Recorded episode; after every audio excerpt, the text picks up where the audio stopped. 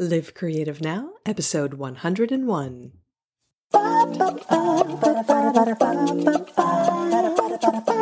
Welcome to Live Creative Now with Melissa Dinwiddie, a weekly podcast to inspire you to create your art and share your work, because that's how you will change the world. Live Creative Now. Live Creative Now.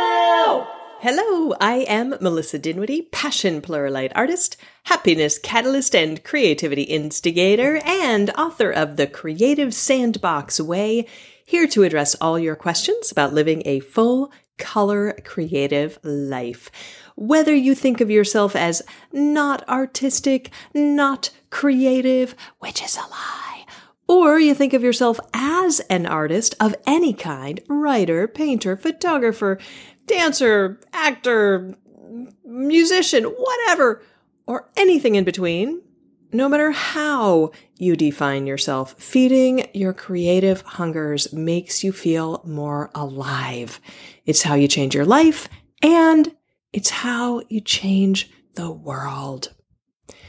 Before we get on with today's episode, come join me tomorrow, Thursday, March twenty-third, for a free creativity workshop, Born to Create: Why Your Creative Play is Essential, Not Self-Indulgent.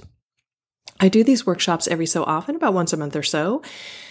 And if you have a hard time getting yourself to do the creative things that you would most love to be doing, this workshop is for you.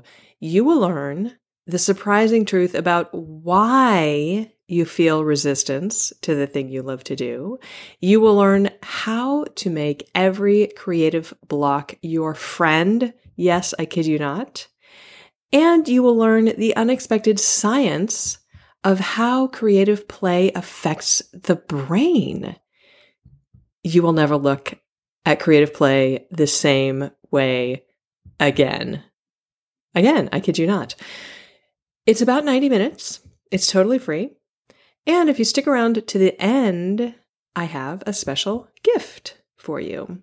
And yes, there will be a replay for a limited time, but the link to the replay will only go to people who register. So go do that at free creativity workshop dot com. That's free creativity workshop dot com. So, on with today's episode. Live Creative Now. Live Creative Now.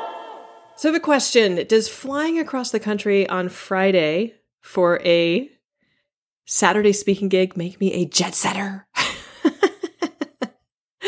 If so, then I guess I'm a jet setter, but I would like to put in for a minimal business class upgrade next time, please, because economy class, yeah, it's just not going to be doing it if I'm going to be doing this on a regular basis. But seriously, my trip to Connecticut to speak for the C T P P A, the Connecticut Professional Photographers Association sixtieth Annual Convention, went very smoothly. And my presentation went great. I was super, super anxious about it last week, but it went really well. And I got wonderful feedback and I sold some books.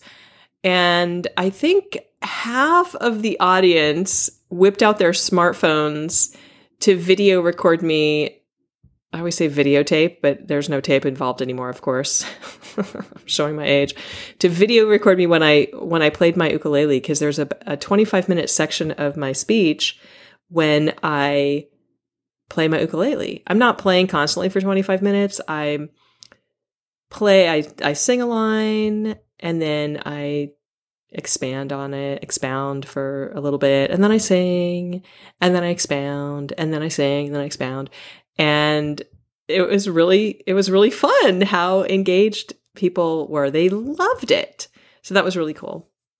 And then there were some special highlights that were completely unexpected. Like I had lunch with this woman, Marissa Marissa Belletti-Lavoy, I hope I'm pronouncing that right, of Sassy Mouth Photography.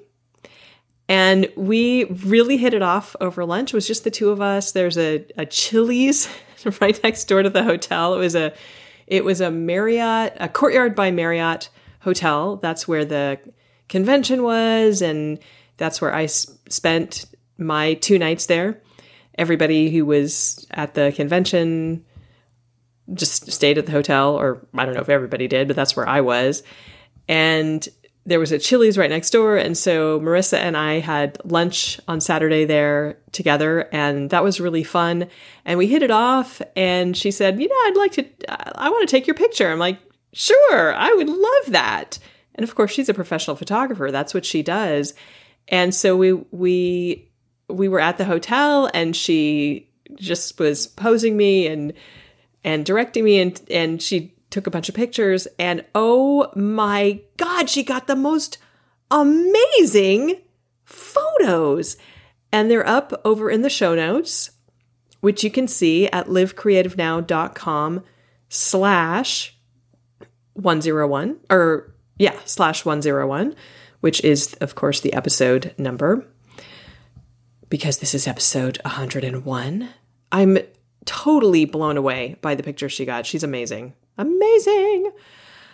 So that was really cool and totally unexpected. And that is the kind of magic that can happen when you say yes to opportunities, even when those opportunities are scary. Like I said, I was I was very nervous about this because I, although I'm not nervous about getting up on stage in front of people anymore, I was very nervous about doing a ninety-minute presentation because that was new for me. And I was super anxious about, you know, all that memorizing, and I didn't know if people were going to like it. And anyway, what I wanted to talk about today is when you say yes to an opportunity like that, it can also throw your schedule totally out of whack. Of course, I flew across the country, so of course that threw my schedule totally out of whack. And the past few weeks getting ready for this gig, and tomorrow as I record this, today, if you are listening on publication day for the podcast today, I have a second gig, a speaking gig at a, a high school that's really close by, just a ten minute drive away from me. Huge, huge, huge preparation to get ready for these gigs. And I have been kind of a wreck getting ready for these gigs. My nerves are just like, ring. My shoulders have been up to my ears with anxiety and tension. And I have been so afraid that I w- wouldn't get my The, the presentation memorized. You know, it's just a, so much memorization. I present, I present as if uh, I'm speaking off the top of my head, but in order to do that, I want to know my material backwards and forwards and upside down. So that requires my my style of doing this is to memorize it, to know it by heart so, so phenomenally well that I can, if I want to, I can riff on it. Uh, so that's my way of, that is my preferred way of doing it. Um, and then there's the fear of whether, you know, is the technology going to work? And there's the unknown of, you know, what's the room going to be like? And are my cords going to be long enough? Are they going to have cord, the cords and cables that I need? And are my adapters going to fail? And all of that kind of thing. There are just so many things that have the potential to go wrong. And that's just so crazy making. And until I had taken this particular version of this particular speech out on its maiden voyage, I was just going to be a bundle of nerves. There's just no getting around it. And I hate to admit it, but my focus in the past couple of weeks has just been like, get, get, get through this. Just Just get through this, just get through this, just get through this. So, so many of my regular routines and rituals basically got thrown under the bus in the madness of preparing for this trip. Not ideal, but that's reality. That's what happened. So now I'm home and things are starting to calm down a bit. Although, correction, life doesn't ever really calm down entirely, because here's the reality. There are always new monkey wrenches that are flinging themselves into the works. Something really big just came up last week in the middle of everything, right before, right before my trip. Like the worst timing, something really big came up that, oh man, just like the, the, the worst, worst possible thing just happened that forced me to have to like uh, start to sc- have to scramble and make a bunch of phone calls. And uh, it was really a nightmare, but that's life. That's exactly what happens. Monkey wrenches just start flinging themselves into the works. But at least I'm coming up for air from this particular all-consuming monkey wrench in the works, which is, ah, I got to get ready for this, you know, this, this massive, big deal presentation thing. So I'm back home and I fell off a whole bunch of wagons, a whole bunch of wagons. And now I want to get back on. So this is where I get to practice what I preach, because, and this is part of my speech, of all the practices we engage in, yoga practice, meditation practice, going to the gym practice, creative practice, the most important practice of all, of all, is just getting back on the wagon. And doing so with great gentleness and self-compassion. Getting back on the wagon practice, because we're going to fall off over and over and over again. So today, my big goal for that, getting back on the wagon practice, was to get back into the regular workout, get back onto the regular workout wagon. A year ago, I was working out regularly, intense workouts, like thirty to sixty minutes a day, five to six days a week. And it was great. That had been a goal for a really long time. Now I have a treadmill desk and I typically walk in on a good, on a good day. I walk at least ninety minutes. That's a good day. It doesn't happen every day, but that's a good day. I walk at least ninety minutes, um, ninety minutes to two hours, sometimes three hours. And that's great. But I wanted to get some more intense cardio and strength training into my routine. And so I started, oh gosh, when was it? It was uh, August of two thousand fifteen must have been. Uh, I started doing these Beachbody dot com workouts, Turbo Fire with Shaleen Johnson, and they and I was and it was working really well for me because I didn't have to drive anywhere, and I incorporated into my mornings was working well, and that worked well. That was going great, and then I decided my, to get my book done. The Creative Sandbox Way. It, I decided, you know what? I got to get the book done. And the workout practice all went to hell. Although, to be fair, my workout practice was actually sliding long before I decided to do the push to get the book done. But once I made the decision to get the book done, and I had three months to do that, that was pretty much the death knell of that particular practice in that particular moment in time. And that was last uh, September, late August, September, when I was like, okay, oh my God, I have three months to get this book done. Everything has to be shelved in order to make that happen. And now it is uh, late March, mid-late March. So it's been a long time. And I have not gotten back on the workout wagon regularly. So how do you get back on that wagon? How do, how do I do that?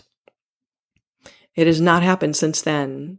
I have my treadmill, which is great, but I have not consistently gotten back on that workout wagon. So how do I do that? Well, as my friend Patty Dye put it so pithily when I mentioned to her years ago that the most important practice is just getting back on the wagon.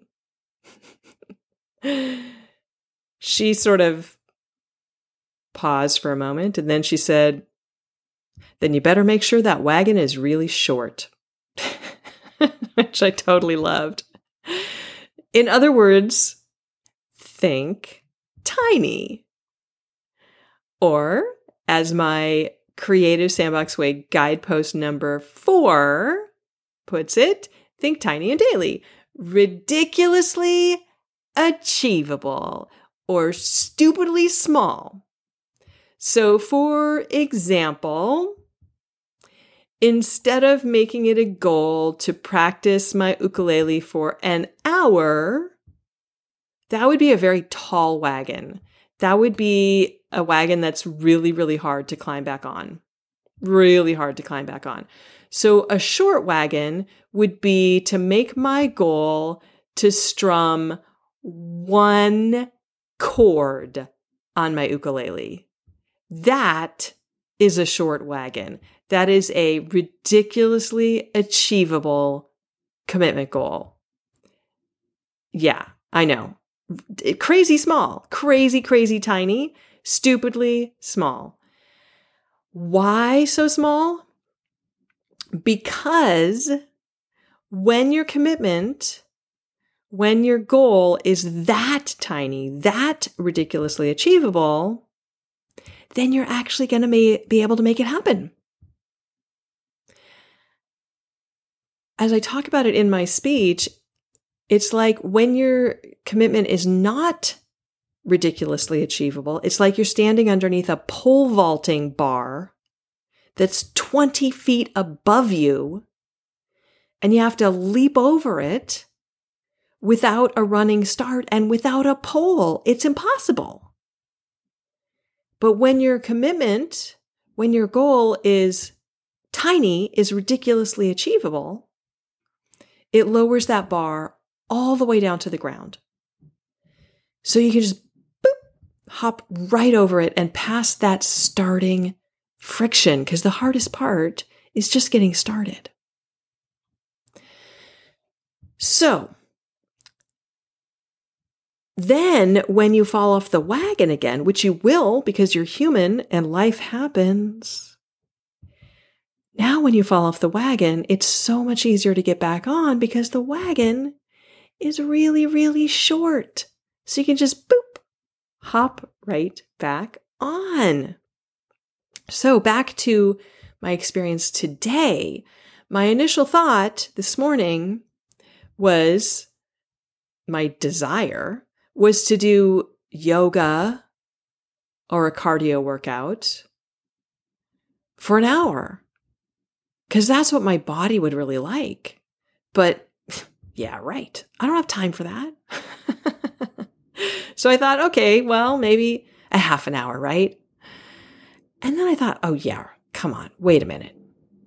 Is that really ridiculously achievable? Why don't I take a page from my own book? So I did.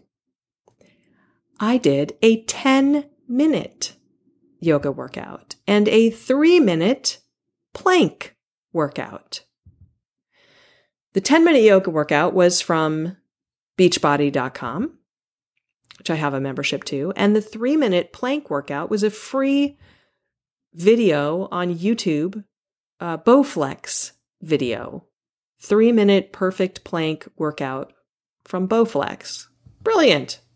And ridiculously achievable, so I actually did it. That is the really brilliant part.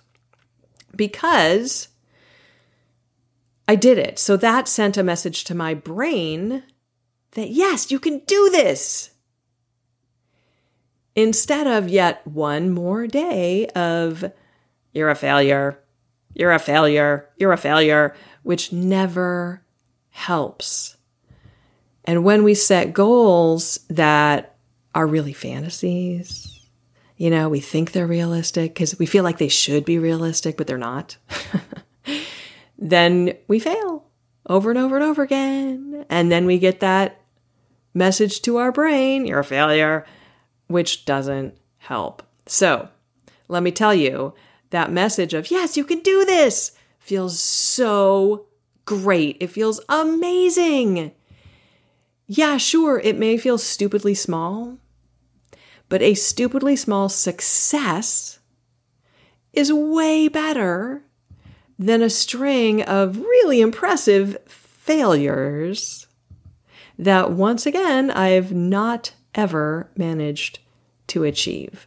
So this is my plan for getting back on the wagon. With my workouts, with my creative practice, with my meditation practice, which, with, yes, I've also fallen off the wagon on again because I fall off the wagon on my meditation practice all the time.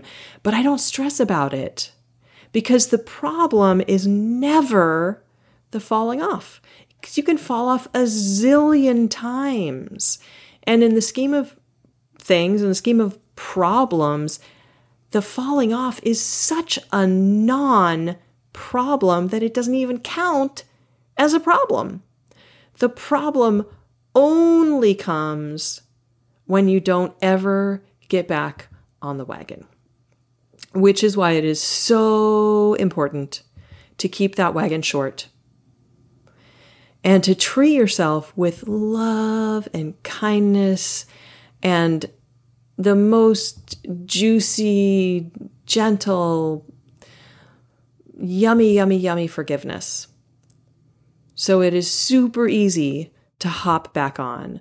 So my meditation practice might be two breaths. Mmm, that would be a yummy, yummy success, right? So let me tell you about the key to a consistent practice. People think that the key to a consistent practice, creative practice, meditation practice, yoga practice, workout practice, whatever. People think that a key, the key to a consistent practice is self-discipline. That is not true. Studies have proven over and over again that the key to a consistent practice is actually self-forgiveness. The people who succeed are the ones who forgive themselves when they stumble. These are the people who succeed in the long run, regardless of what the goal is. On the other hand, the people who beat themselves up, they never get back on track the next day. And this makes a lot of sense if you think about it, because if you know you're going to stumble, because you're human and life happens, so we all know we're going to stumble, right? And you know you're going to beat yourself up when you stumble, then it becomes easier and less painful to just stop trying. And here's a bonus tip. One way we beat ourselves up is verbal abuse. God, you're so stupid. I can't believe it. You're such an idiot. I, oh my God, you did it again. All of that verbal abuse, gremlin voices, the self-criticism, all of that stuff. But another way, very, very common way that we beat ourselves up is by doubling up tomorrow's commitment because you skipped today's commitment. Oh, you know, I didn't get in today's fifteen minutes, so I'm going to put in thirty minutes tomorrow. That's a form of beating yourself up. Suddenly, if you skip today and tomorrow, all of a sudden the next day, now it's up to forty-five minutes. And if you miss the next day, now it's up to an hour. Now you start to have this big ball and chain. And this teeny tiny little ridiculously achievable commitment is no longer ridiculously achievable. Now it feels like a weight. Now it feels like a have to instead of a fun, ridiculously achievable, stupidly small, tiny and daily. Oh, just let it go, man. Just take a fresh start. Forgive yourself. The upshot is, yes, notice when you stumble and notice how it feels when you miss your commitment compared to how it feels when you're consistent. Notice that. No judgment, just notice it. But use that awareness as an opportunity to practice forgiveness and self-compassion.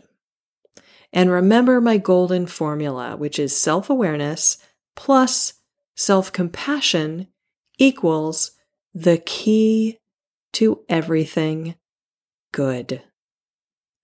Remember my golden formula. Self-awareness plus self-compassion equals the key to everything good. That's part of my Creative Sandbox Way Guideposts song, which is part of my speech. Anyway, I want to wrap today with something cool. I mentioned sassy mouth photography at the start, and I wanted to share with you, check out her Instagram. She's sassy, sassy mouth photo, no spaces, just sassy mouth photo on Instagram. Check out her self-portraits. They are amazing. And I especially love her self-portraits as Disney characters. She's got Right now, uh, she's got uh, the most recent photos, self-portraits on her Instagram feed are her as, excuse me, as Belle, Beauty and the Beast. She is Belle and her husband is the Beast. And they're incredible. And then she's uh, a, f- a few images down. She's Snow Belle, which I think is also maybe also from Beauty and the Beast. I haven't seen the mo- movie in years and years, so I don't really remember.